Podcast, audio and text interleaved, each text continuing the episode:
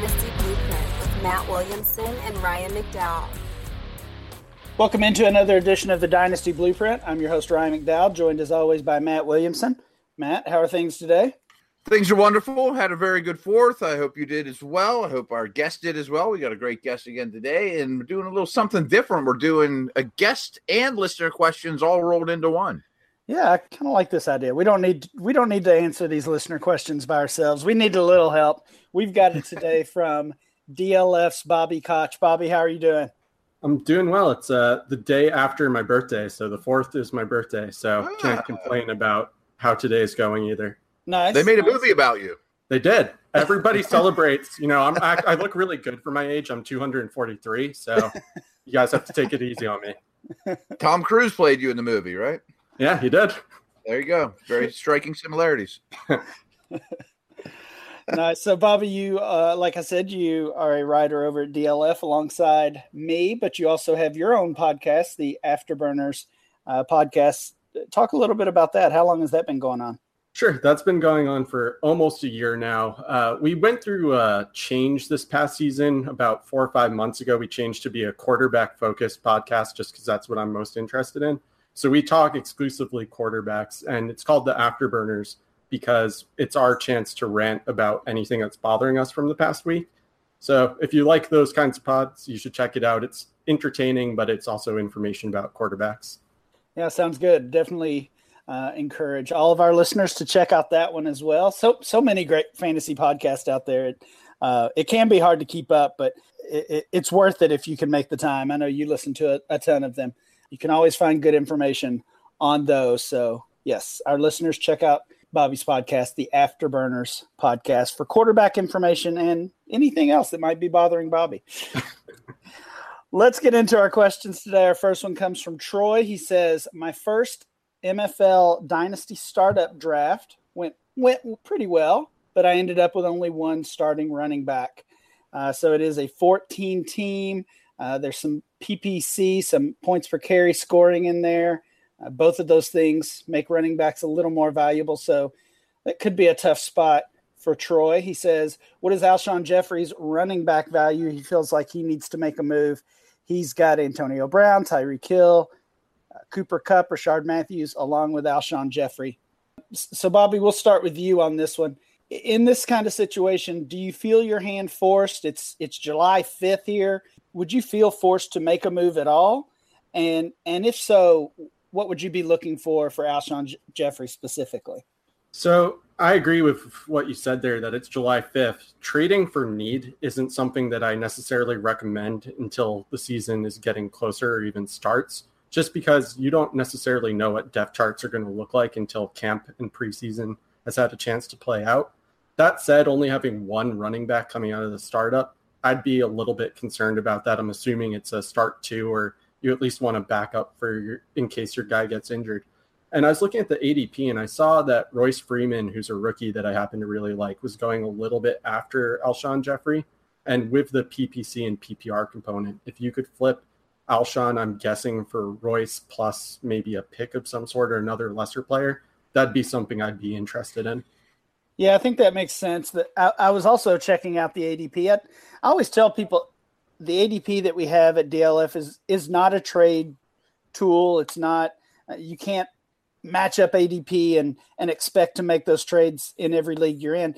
But it is a place to start. I think it's a, a good place to get a gauge of, in general, what are these players worth, or what two or three players are have about the same value.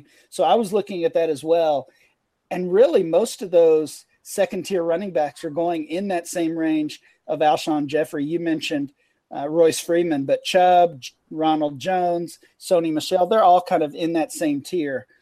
Uh, Matt, if you're moving Alshon Jeffery, are, are you, do you feel okay about taking on a rookie? Yes, but the Jones-Chubb tier to me is different than the Kerryon Johnson-Freeman tier. And I see why people like Johnson and Freeman, but I prefer Alshon to those guys.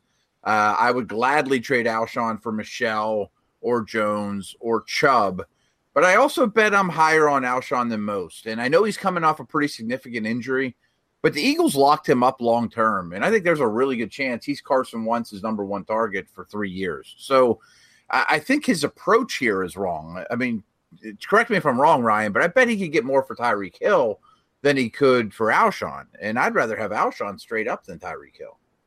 Well, I don't agree about that second part, but I do think he could he could certainly get more for Hill.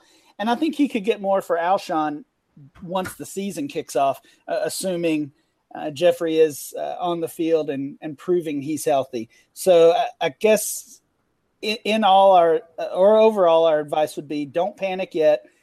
Wait for camps to start, see how things are uh, are going from there. And the other thing I like to do in this situation is don't feel like you have to trade your stud wide receiver for a stud running back. Maybe use some draft picks, use some some of the depth on your roster to take a chance on uh, lesser running backs, second, third, fourth tier running backs, guys like Chris Thompson, uh, Rex Burkhead. Those are guys that could help and maybe fill a starter role without hurting your starting lineup. But you would want to do Alshon for like two of those, would you? I mean, unless you're that, that really that bad off at running back. For two of those guys in that, like Chris Thompson tier? Right. No, Dude, no, I don't sure. think so. Right. No, I'd, no, I'd I wouldn't use, either. I'd yeah, that's not nearly enough for Alshon. Right. Next question comes from Freakzilla, two-part question, and he's looking looking ahead. I, I like this because I do the same thing. Uh, how good potentially is the twenty twenty rookie running back class? So we've talked a little bit on here about next year's class and that it is expected to be wide receiver heavy. And um, I, I know both of you guys focus more on the N F L maybe than you do on college football. So I just wanted, I'm just going to throw out some names. The twenty twenty rookie running back class, or at least the potential class, w- would be last year's true freshman. And it is, it is stacked. Cam Akers, Jonathan Taylor, DeAndre Swift, and Dobbins from Ohio State. Those are kind of viewed as the top four.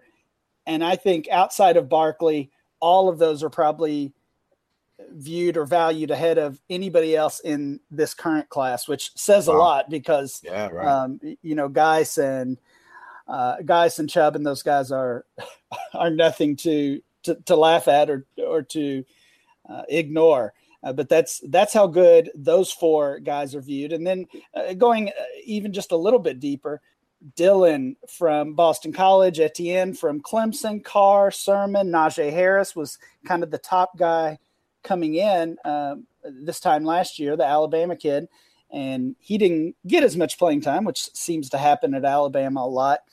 But the point is there's a ton of depth to that twenty twenty class. And this far out, a year and a half, almost two years out from being able to draft these players, there's certainly potential for them to be as good as this year's class and maybe even last year's class as well. So um, it looks like we're going to have a down year for rookie running backs in twenty nineteen, but twenty twenty should be uh, even better, if not on par with the past two years.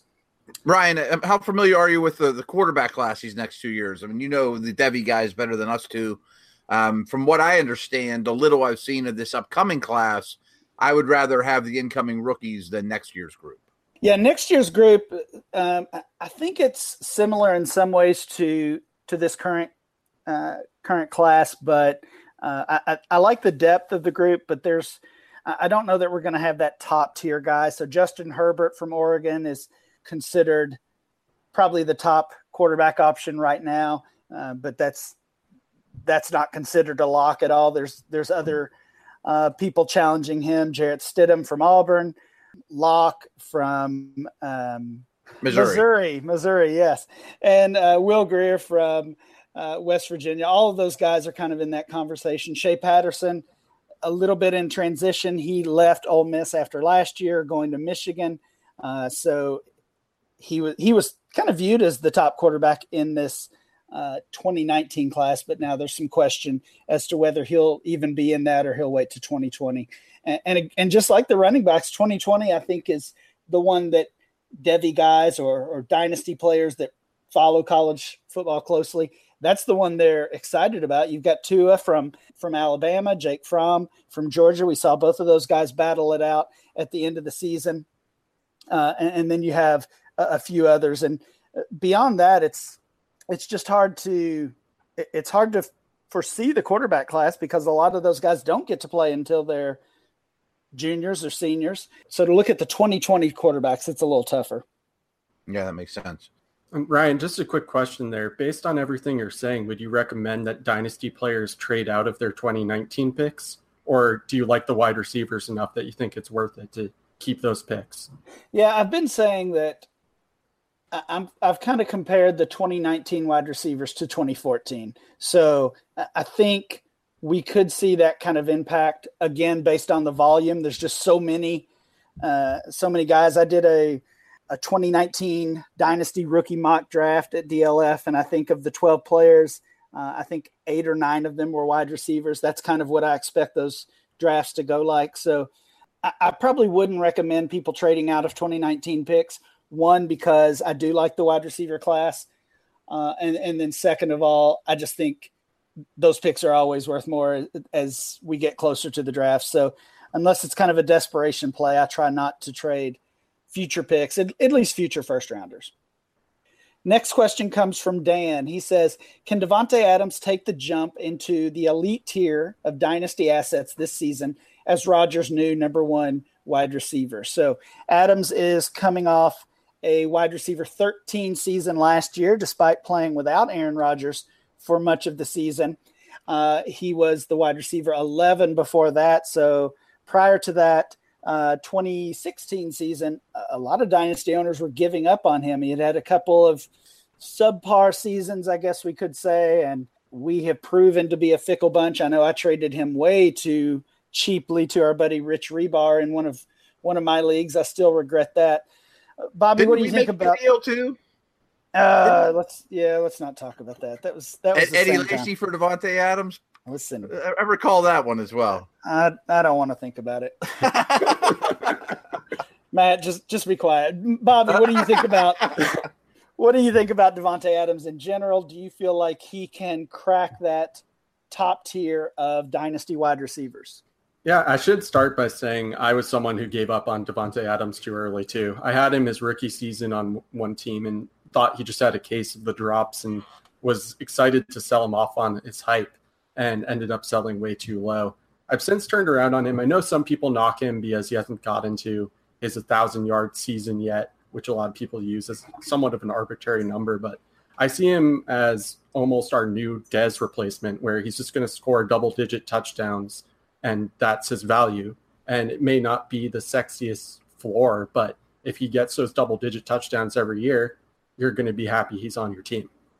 I don't think he's an elite talent. You know, like I can see why he was a second-round pick. He's not Julio. He's certainly not Calvin Johnson or move like Beckham or A B. But does he have the best wide receiver situation in the whole league right now? You know, I mean, like he's fighting Cobb and Graham for targets, and Graham's an old man. And I do think Graham's going to score a lot of touchdowns, but I don't think he's going to be a target monster. And I think Cobb's in for a spike. And you know, but Adams the only show in town, and he's clearly the best guy. It's an ideal situation. Yeah, it's it's a great situation. I'm I'm I guess I'm going back in this question to the elite tier and just really thinking about that top tier. And for so long, we and our fantasy teams have been relying on uh, Antonio Brown and A J Green and Julio Jones, Dez Bryant, guys like that, Demaryius Thomas, you know, for a while, those those were the the top guys without much competition. And now if you look at the top ten or fifteen wide receivers, those guys are still sprinkled in for the most part. But we've got these these young guys, twenty-five and under, who are are pushing them. So, I mean, right now in our A D P, Davante Adams is wide receiver eight. He's behind Julio Jones still and uh, and obviously behind Antonio Brown. But it wouldn't be a surprise a year from now when Brown is thirty and Jones is thirty, if Adams is at least in the top five or six, just just based on those ages. And the way he phrases the question is, could he take a jump into the elite tier of dynasty assets? Well, he kind of already is. He's a first-round pick and startup, right? Uh, late, late first, early second, yeah. Yeah, yeah. And that's pretty close to elite. Yeah, if he has any season like he did last season, we've seen, especially with these young guys, that they jump way up in A D P. He can't doesn't have much room to move, but I agree with Ryan. Even if he just repeats his numbers from last year, he'll probably pass Julio because people will sour on Julio just because he's thirty. Next question comes from the Dynasty Reaper. If you felt like you were one running back short of a championship, you had Rodgers, Watson, and Brady in a Superflex, would you move Brady? Which running back would you target? And also, do you hold any hopes that a Clement or Thompson type can keep you in it? All right. So mm, some similarities, similarities to our first question with uh, with the Alshon trade. So, Matt, you are playing right now, or I guess starting right yeah. now, your first Superflex draft. Tell us a little bit about how that's going. It is going well. It's been very eye-opening. It's wrapping up, and I can't believe we still have like four or five more rounds because, I mean, there's not much left. I mean, it's getting a little crazy. To answer this question from just the knowledge of that draft, if you have Rodgers, Watson, and Brady, I mean, clearly you'll get the least for Brady by a massive amount. But yeah, I feel like you have to move one of those guys. I mean, somebody's going to pay you for Brady. And just in fantasy in general, I do think it's a good point, though, about the Clement Thompson role that you probably can, if you're a pretty astute owner and you listen to Dynasty Blueprint, you you probably can find a running back that'll score you, you know, reasonable points that doesn't kill you throughout the year, like those guys, like Woodhead has for so long, those types. But that's dangerous waters. I mean, it, instead, I think I would field offers for one of those three quarterbacks and maybe even Watson. Like, what Bobby, if you traded Watson for Trubisky, a future or in a running back, you know, something like that? I, I think that would be okay. Bobby, what what's your play here? Yeah, uh, I don't necessarily disagree with Matt. The, I do think that if you have Watson in a Superflex, and Superflex is my favorite format to play. So if you have Watson in a Superflex, you can pretty much trade him for anything you want because everybody loves Deshaun Watson. So if you put him on the block and you're not getting superstars back for him, you're doing it wrong because mm-hmm. quarterback values in Superflex are just so high, and everyone loves Deshaun Watson because he's so young and had that insane touchdown rate that you can get pretty much anything you want for Watson as long as you're not asking for, let's say, Todd Gurley back. But short of Gurley, pretty much anything you want to ask for Watson, you can get back, and you'd be fine starting uh, Brady and your other quarterback. So I really think, uh, or sorry, Brady and Rodgers there. So yeah, you'd be perfectly fine. And I agree, trading Watson would probably be the most E V move you can make. Do you think this guy could get something like Trubisky or a rookie quarterback or Lamar Jackson, who's my favorite, and a guy like Guice? Uh, for Watson, I would say he easily could. It depends so. on the yeah, owners right. in his league, obviously, because there's different markets. But from my understanding of playing in a few different Superflex leagues, he should be able to do that. Maybe even a little bit more. Yeah, maybe a pick too, or you know.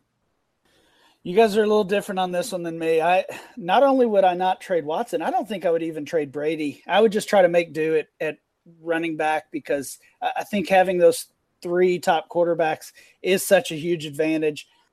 I guess I would explore maybe trying to move Brady if you can get a guy like you're talking about, Matt. Like if you can go down to a rookie or to Trubisky, if it just depends on how people are, are valuing that, because there's plenty mm-hmm. of people out there who would rather have those rookies or rather have Trubisky over Brady, uh, considering his age and what's left of his career. But if you can find uh, find one that still values Brady as a top six or eight quarterback, then that might be the move to make, and, and maybe get a running back back on top of that as well. Um, one one quick way to look at that though too though is if somebody's in the if you're in a league of twelve people and somebody wants Brady, then they're your direct competition for the crown, and you make them immensely better. Yeah, that's that's why I said I would just try to make do and keep all three of them. When I'm playing Superflex, I build my teams around quarterbacks. I mean, if we have a if we have a draft, there might be I might make quarterback three picks out of my first five, potentially. Um, so that they're going to be the co- uh, cornerstone of my team for sure. And we see co- we see injuries at the quarterback position every year. We saw it last year with two of these guys on his roster, Rodgers and Watson. So I wouldn't be in a hurry. Uh, and like we say with all veterans, if you do want to move Brady, wait until the season. That's when those veterans will carry the most value. And just one quick thing to add there. In Superflex, you definitely want to build around your quarterbacks because, and a guy like Watson is a good piece to build around, because if you have that anchor at your quarterback position, people are going to be chasing those rookie quarterbacks with their picks in the first round or the second round. And if you're already set at quarterback, you're going to get a lot of value at wide receiver and running back when those quarterbacks knock them down year after year. Ryan, you know where else do you get value? simple contacts dot com. We've told you about them a little bit on the recent podcast. They're in my eyeballs as we speak. I love them. And even though I have what you quote is not a real job, I work from home, I have a lot of time on my hands to do whatever, I still don't want to go to the eye doctor. I mean, you talk about a waste of time and half your day. Instead, you can go to simplecontacts.com slash dynasty, use our code dynasty twenty, that's two, two zero at the end of dynasty, and you can save twenty bucks on an already cheap deal with these guys. So Simple Contacts is the most convenient way to review your contact lenses prescription and reorder your brand of contacts from anywhere in minutes. It's visionary care for the twenty-first century. You need to re- you need to renew your prescription? Take five minute Simple Contact Vision Test online. It even took me less than five minutes. It'll be reviewed by a licensed doctor. You receive a renewed prescription and reorder your contacts. All you need is your current contacts, an internet connection, and ten feet of space to move your computer so you can take the test. Even if you're totally out of contacts, they've got an option for you too. If you have an unexpired prescription, just upload a photo of your doctor's information and order your lenses. So make note, though, this is not a replacement for your periodic full eye eye health exam, though. I mean, but this is a great way to get contacts, and it's unbelievably com- unbelievably convenient. There are a million things demanding your time. Contact lenses should not be one of them. Simple Contacts lets you renew your prescription and reorder your contacts from anywhere in minutes. Your couch, sure, your office, absolutely. The doctor's office is now wherever you are. The Simple Contacts vision test is self-guided and takes much less than five minutes. Think of how much time you save compared to making an appointment, getting an eye doctor, taking time off, finding a babysitter, all that nonsense. It's designed by doctors and lic- licensed ophthalmologists, review every test, careful to make sure that you look, your eyes look healthy and that your vision hasn't changed. Simple Contacts is all the brands and types of lenses you're familiar with, so you never have to shop around and find your lenses at the best price. They're always at Simple Contacts. Simple Contacts has been rating been rated five stars over forty-five hundred times on the App Store. You can text with the support team and get to speak to uh, people in person as opposed to automated systems. It, it's summer and there's no shortage of reasons to have contacts on hand. So stock up right now at Simple Contact. The vision test is only twenty bucks. Compare that to an appointment, which is without insurance, is up to like two hundred bucks. Contact lens prices are unbeatable. Standard shipping is free. And best of all, we're, we're offering a promotion to our listeners. We can save another twenty bucks by going to simplecontacts.com slash dynasty. Use the promo code dynasty twenty.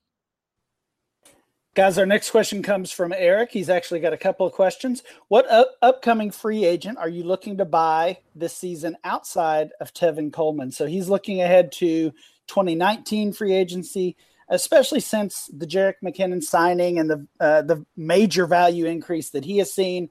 Lots of talk around uh, Dynasty Leagues about Tevin Coleman, about Duke Johnson prior to his contract extension.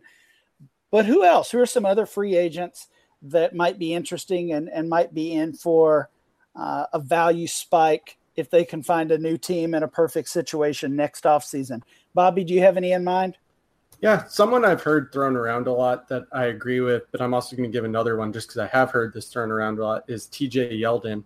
But another mm. one that I find interesting is Spencer Ware, because Spencer Ware, as we know, is currently backing up Kareem Hunt, but it wasn't that long ago that before his injury in twenty sixteen, he had over one thousand three hundred yards from scrimmage, which is pretty darn good, and he's only going to be twenty-seven next season, so it's not like he's going to be that old, and considering he had the entire twenty-seventeen season off, he doesn't have that much tread on the tire. So I could see another team picking him up and taking a chance on him.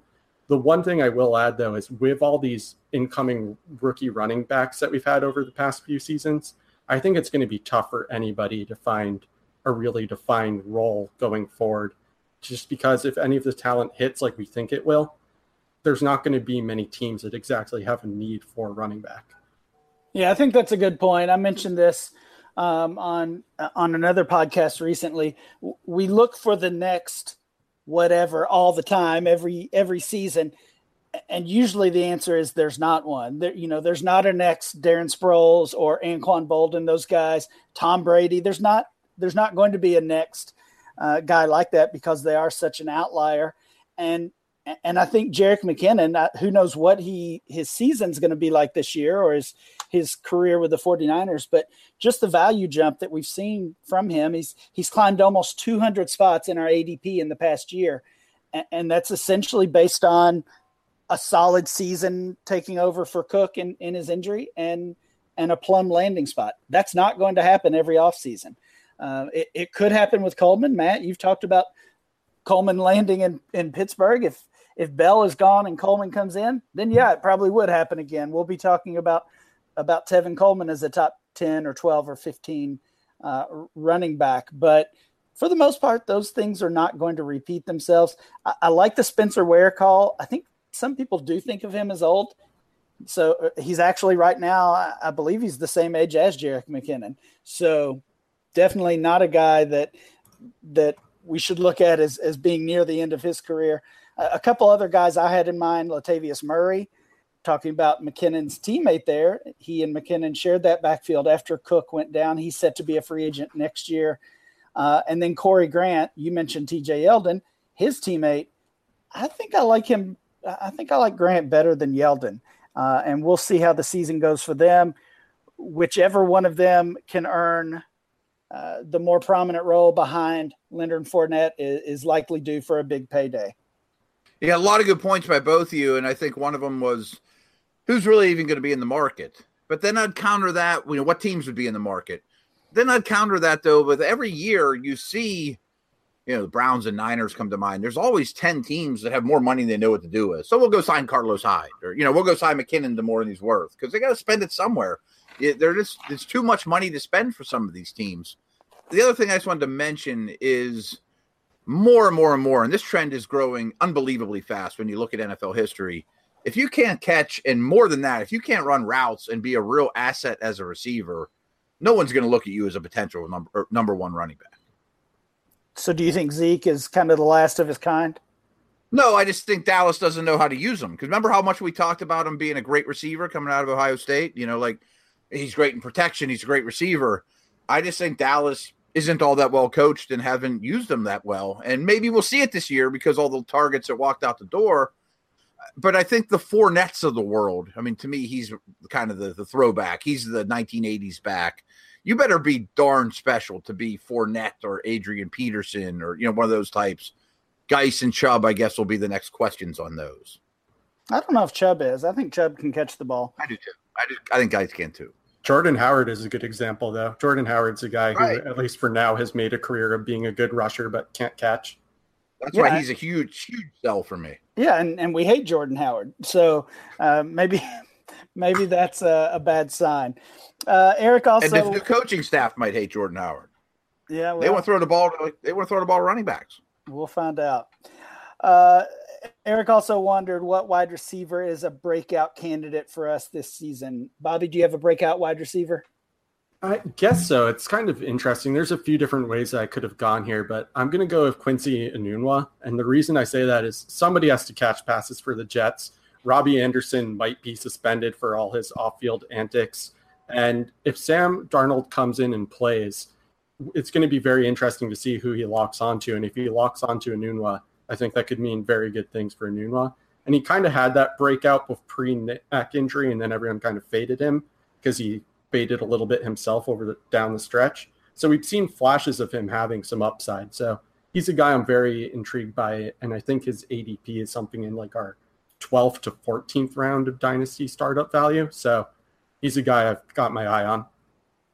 Is Cobb as a bounce back count?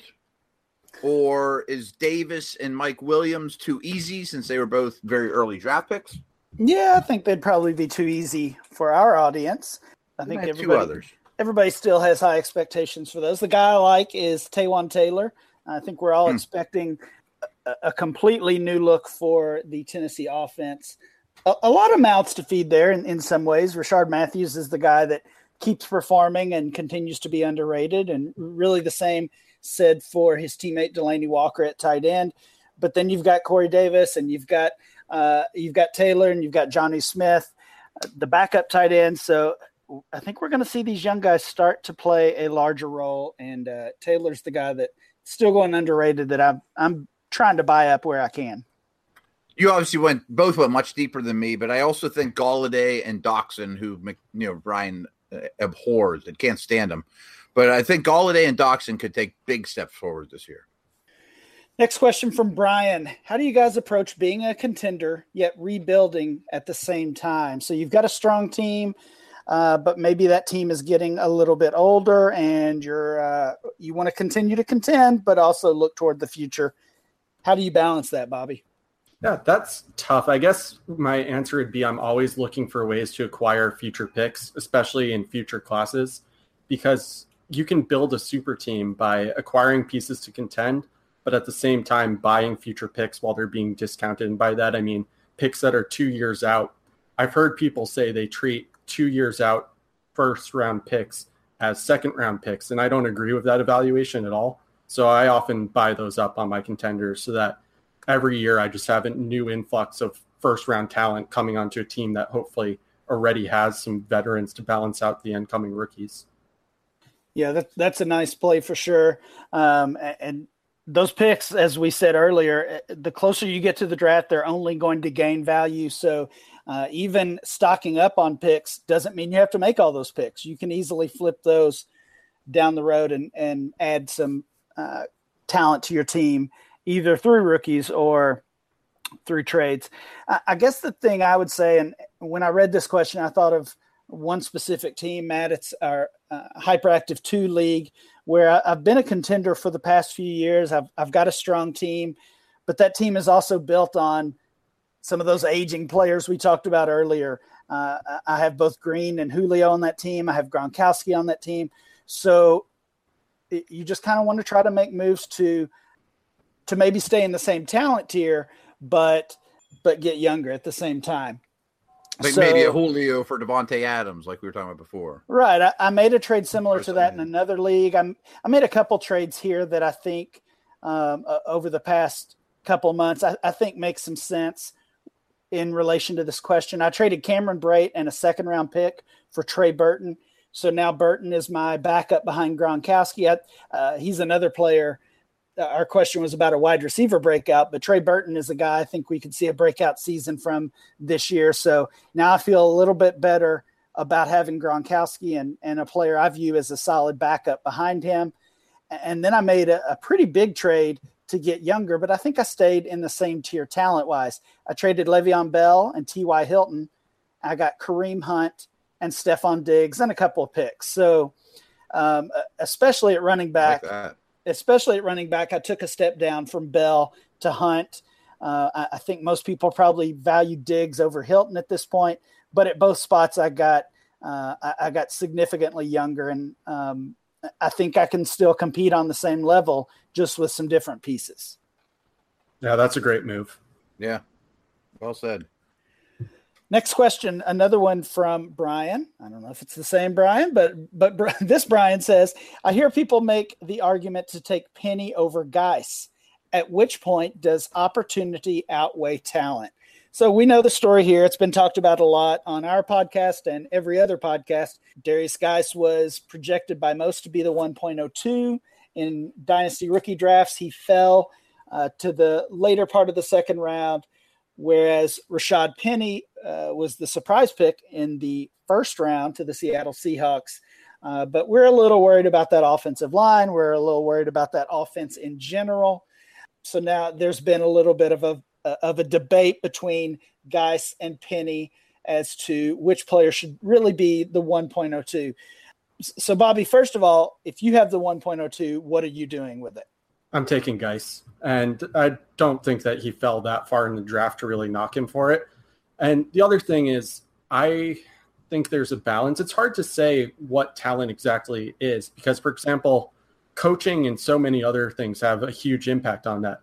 Jared Goff under Jeff Fisher is my go-to example of, was he not talented or was Jeff Fisher a terrible coach? And Then McVay comes in and suddenly Jared Goff looks like a good young quarterback to build your dynasty teams around. So I believe in both opportunity and talent, but if all things are equal, I'll take the guy who I think has the better opportunity. And to me, that's Guice. Matt, what about you? I don't, I don't know if we've talked about this specifically too much. Would you take Guice or Penny or somebody else? I don't think they're close. I think Guice is a far better player in a better situation. And probably some people think that the Seattle situation is better because they've drafted him the first round. They must be dedicated to running the ball. He's clearly the top guy. There's no Chris Thompson type. I don't see it that way. I mean, the Washington O-line's a thousand times better, especially if they can stay slightly healthy, which they're unable to do last year. I don't see P. Ryan as a, as a guy to worry about. Um, Thompson, yeah, he'll catch some balls, but he'll probably get hurt. And then Guice will catch some balls, and we'll forget talk. We won't talk about Chris Thompson much anymore. Um, I don't think they're close. I mean, Guice is my second rookie. I think Penny's my sixth, and I'll own Penny nowhere. Yeah, I've got Penny a little bit higher, but Guice is still certainly my one point oh two as well. So at which point does opportunity outweigh talent? It sounds like we think the opportunity is even uh, – the opportunity and the talent are both on Guice's side here. So not much of a question, uh, at least among the three of us. Next question from Hamlet, a trade question. Would you trade McKinnon and Corey Davis for Adam Thielen and Kareem Hunt? So moving, uh, if you want to compare specifically positions, moving from McKinnon to Hunt, moving from Corey Davis to Adam Thielen. Matt, let's start with you this time. What do you think? I think um, I think that's pretty close. Thielen worries me a little. I mean, I, if you watch the tape, Thielen is the number one receiver there, more so than Diggs. I just don't know that it'll continue. I think I still I want Thielen and Hunt the more I think about it. I'm a big Corey Davis fan, but I like Hunt more than McKinnon. I think he's certainly more trustworthy at this point. Situations are both excellent. Thielen's certainly more trustworthy than Davis as much as I like him. Bobby, what about you? Yeah, I couldn't really say it any better than Matt just said it. The only thing I'll note here is that I've been a big Thielen truther. Me and our uh, buddy Jake Anderson, uh, uh, D L F, N F L draft talker on Twitter, always talk about Adam Thielen. And I'm also a little concerned about Thielen just because I don't know who Cousins is going to prefer between him and Diggs. But the difference between Hunt and McKinnon to me is still pretty sizable. And I know McKinnon fell in an ideal situation, but I'm not quite buying into his hype as much as some others are. One thing I want our listeners to look for, though, in the preseason or even training camp and beat reader reports is who's getting more work in the slot, Thielen or Diggs. Because both have done well there. Thielen was more so the slot guy last year. Diggs was more the slot guy two years ago. And I think whoever the slot guy is has a chance, will probably be the number one in the offense. Well, if you want to if you want to make it this simple, I, I checked our A D P quickly at D L F. Obviously, Hunt is going ahead of all the rest of these guys in our A D P. He's a borderline first-rounder. Uh, so Hunt is going before Corey Davis. Adam Thielen is going ahead of Jerick McKinnon. So in that way, it, it makes it a little bit of a slam dunk for that Thielen-Hunt side. What else is slam dunk, Ryan? Our buddies at Harry's, of course. Come on. Uh, I've mentioned to you guys so many times, I used to be an electric guy because anytime I used straight razors, I ended up with bumps and sore face because I have sensitive skin. And then I found Harry's, you know, even before Dynasty Blueprint, and that's all I ever used. Like I told you, simple contacts were in my eyeballs. Harry's is what I shaved my face with this morning. Harry's stands behind the quality of their blades, but they know that switching razors isn't an easy decision, but it should be. So they created a trial offer. Claim yours right now by going to harrys.com slash dynasty. Harry's founders are fed up with overpaying for expensive razors with unnecessary features, so they kept it simple, and they knew that a great shave comes down to great blades with made with sharp, durable steel that lasts and is very reliable. That's why they bought a factory that's been making some of the greatest quality blades in the world for now for over ninety-five years.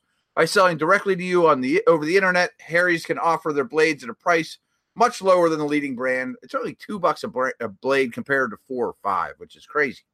Quality guarantee. If you don't love their shave, let Harry's know within thirty days, and they'll give you a full refund. So here's our the trial offer you can get through us. Get a thirteen dollars value trial set that comes with everything you need for a close, comfortable shave. a wonderful weighted handle, five-blade razor with lubricating strip and trimmer blade, rich lathering shave gel that smells wonderful, travel blade cover. Listeners to our show can redeem their trial set at harrys.com slash dynasty. Make sure you go to harrys.com slash dynasty to redeem your offer and let them know that we sent you to help support the show. Guys, our next question comes from Eric, and actually, Matt, this one is directed towards you. You were all in on Martavis Bryant last year. I remember you saying that. There was there was a lot of excitement on this show uh, over Martavis Bryant and his progress. Uh, obviously, it didn't work out. Other than Juju, what were you wrong about or what went wrong? Also, any chance for a bounce back with the Raiders? Well, it's interesting because you mentioned I'm in that uh, startup that's that's kind of winding down here, but I took Martavis at in the sixteenth round of the startup. I, I mean, he's still in a good situation. I know there's another potential looming suspension, but the latest blurbs I've read on that are a little bit more pro- positive. And being around him and knowing a lot of people that were around him in Pittsburgh, everyone thought that he was truly on the straight and narrow and had things pretty well under control.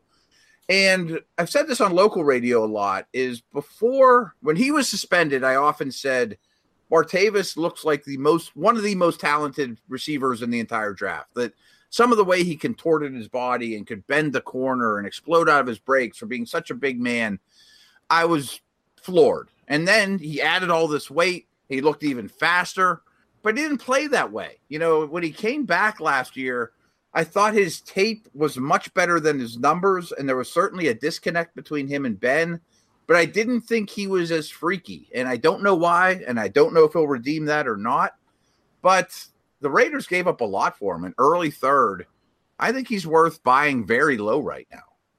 Yeah, I think so too. It seems like uh, I mean, there's always always a concern with guys like Bryant who have shown that that history of off-field issues. So I, I don't know that the concern will ever really go away, especially when rumors and, and reports pop up like they have over the past few weeks. But Uh, it, it seems like that was at least a false report. So uh, hopefully we'll see Martavis on the field this year. And, and if we do, then, yeah, absolutely. I think he's uh, he's a good buy low target right now. I think his price is still being affected by those rumors that we heard. Bobby, any thoughts on Martavis? Uh, yeah, nothing that you guys didn't already say. The only thing I'd add is just on the off chance that the suspension does come and it's for longer than we think, I've been acquiring Ryan Switzer off my waiver wires just because I think he could step into that slot role for them. But one thing about Gruden, he has fed a top dog receiver throughout his career. And I got to think that's Amari, but I don't think any of us looked at Bryant as that anyway. Right, right. Uh, I, I do like the uh, Switzer call. I've been doing the same thing. And actually our next question involves him. Uh, it comes from Jerry. Which of the following are not worth a roster spot on a twenty-four man rebuilding roster? So he's got four names here: Jonathan Williams, Carlos Henderson, D'Angelo Henderson, Ryan Switzer. So I would say, first of all, typically on a twenty-four man roster, I don't think any of those players would be worth a roster spot. Um, Maybe they're right. Right. Jerry does note that he's rebuilding here, though, so you've got to take a chance on some youth at that point. Uh, I think Switzer would be my top target off this list. Um, and I think Williams, Jonathan Williams, would probably be my first cut. Bobby, what do you think? Yeah, I agree with that. In fact, I agree with the take that you shouldn't have any of these guys on a twenty-four man. But if I had to pick two from this list to have on that roster, it'd be Switzer and Carlos Henderson. Yep, I agree. Matt? D'Angelo would be last for me. Switzer would be first.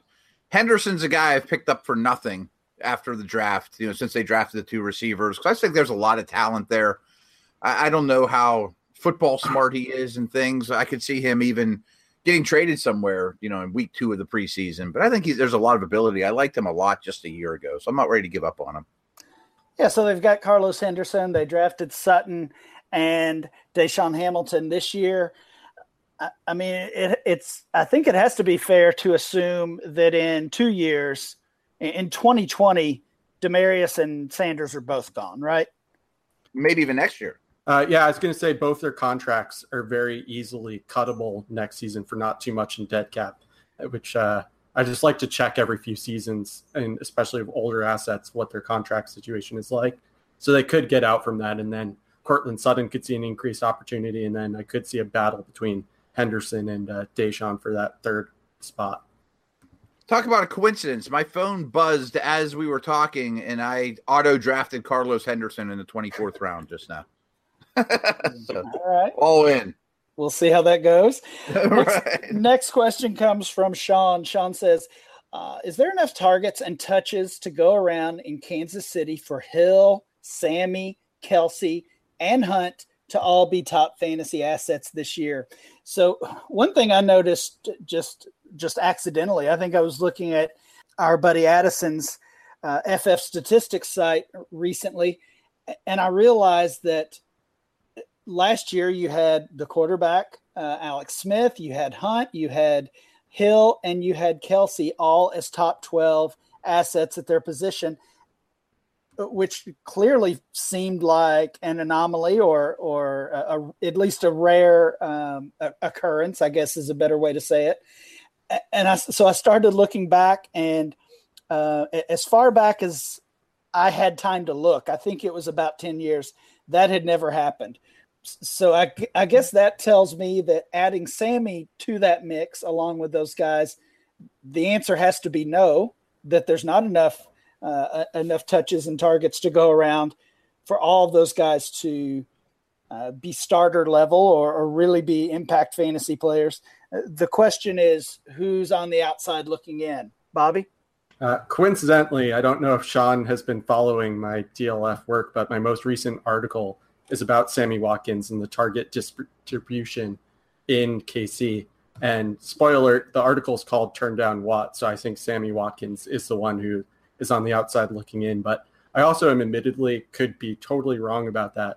I think it's going to be hard to figure out between him, uh, Travis Kelce, and Tyreek Hill, how the targets get distributed. And I also think that Mahomes is essentially a rookie quarterback, so trusting all of them to be a top option is a little hairy. I just don't know. I think at least two of them will still be top options. I just don't know which two. Yeah, you. It, it, it's hard enough already to figure out because you've got these players coming off major twenty seventeen seasons, and you try to project which might be able to repeat that, and then you bring in Sammy Watkins. That obviously throws a wrench into things, and then you make a quarterback change. So this this team has um, has a lot going on. It's going to be a, a fantasy hotbed just because of those names, and and really one that we probably should be studying more to try to figure it out, just like Bobby's been doing. Yeah, I mean, I love Mahomes, but I can't believe that he'll play as well as Alex Smith did last year. You know, I think Mahomes eventually will be better, but Smith was really good last year and put up really good numbers, and the offense scored a lot and moved a lot. So I think the pie gets a little smaller, and it's going to get divvied a little bit more. So I think, you know, Kelsey probably loses a ten targets or something, you know, a, a small piece. I think Hill has to go down pretty dramatically in terms of usage in the offense, and he still can win you a couple weeks, and he's going to – he's still the most dangerous wide receiver in the whole league. But they paid Sammy Watkins like a big-time number one. He's going to get he's going to get some. I mean, he's, I think he's going to be a fantasy wide receiver three, and I think Hill will probably be a fantasy wide receiver three, and Kelsey will take a small step back. Small. Yeah, I think that's fair. All right, guys, our last question today. We got a little bonus question that just came in. Uh, comes from Chance. Who are your favorite high upside running back handcuffs to draft late in startups this year? Uh, he mentions maybe guys like James Conner or Edmonds from Arizona. Bobby, any names come to your mind? Yeah, and we just had a good article come out about this on uh, D L F, but Ito Smith is the guy that I'm looking at because we mentioned earlier Tevin Coleman might be gone. And I could see him stepping into that Tevin Coleman role next season. It's not so much for this season, but he is a guy I'd look to acquire on the cheap this season if he can. Yeah, I like that Ito Smith call. Some of the guys we've already mentioned in this episode, Latavius Murray, uh, Spencer Ware, Chase Edmonds, those are all guys going uh, just barely inside the top two hundred. I think all of those make sense. I, I will say I, I think sometimes we try to chase these guys too much, and then their value becomes – uh, inflated. I'm I'm looking at this A D P and I'm seeing guys like Naheem Hines uh, that that we've talked a ton of, about on here, and Tariq Cohen, who who we love. But these guys are are cracking the top one hundred as as backups or part time players, and at that point, it's it's tough to invest in those type players. No doubt, and the two I like are, are Jackson with the Chargers and Kelly with the Rams. They're always going to be backups, but the guys ahead of them have gotten such a workload. It wouldn't shock me if they went down and they get all of a sudden thrust into a great role, but you need an injury to happen. And the one I always bring up that I know you can't stand is Kenneth Dixon. Well, I mean, he's a player I've kind of given up on, and when you give up on players, sometimes that doesn't work out. Uh, Baltimore, talk about a tough spot to figure out. That they have so few weapons, even though they've added a dozen wide receivers this year. I, I still don't think there's any clear answer there uh, in their offense in general. Alex Collins had that great year, but uh, at the same time, I don't view him as, as a safe bet. So uh, if, If Dixon can get past the injuries and the off field, he had all these things hitting at once last year. It seems like the Ravens still like him. I, I don't think they drafted anybody. No, uh, they didn't. He's so, also an awful pass blocker. That they seem to refuse to commit to Alex Collins this offseason too, even though he had a pretty good season. And Collins has risen dramatically in A D P, probably because a bunch of people have been talking about him. So he's not exactly a value anymore. I definitely like the Kenneth Dixon call. All right. Well, Matt likes having you on the show then. Come back anytime. All right, Bobby, that will do it for our questions today. Before we go, tell all our listeners one more time where they can find your work.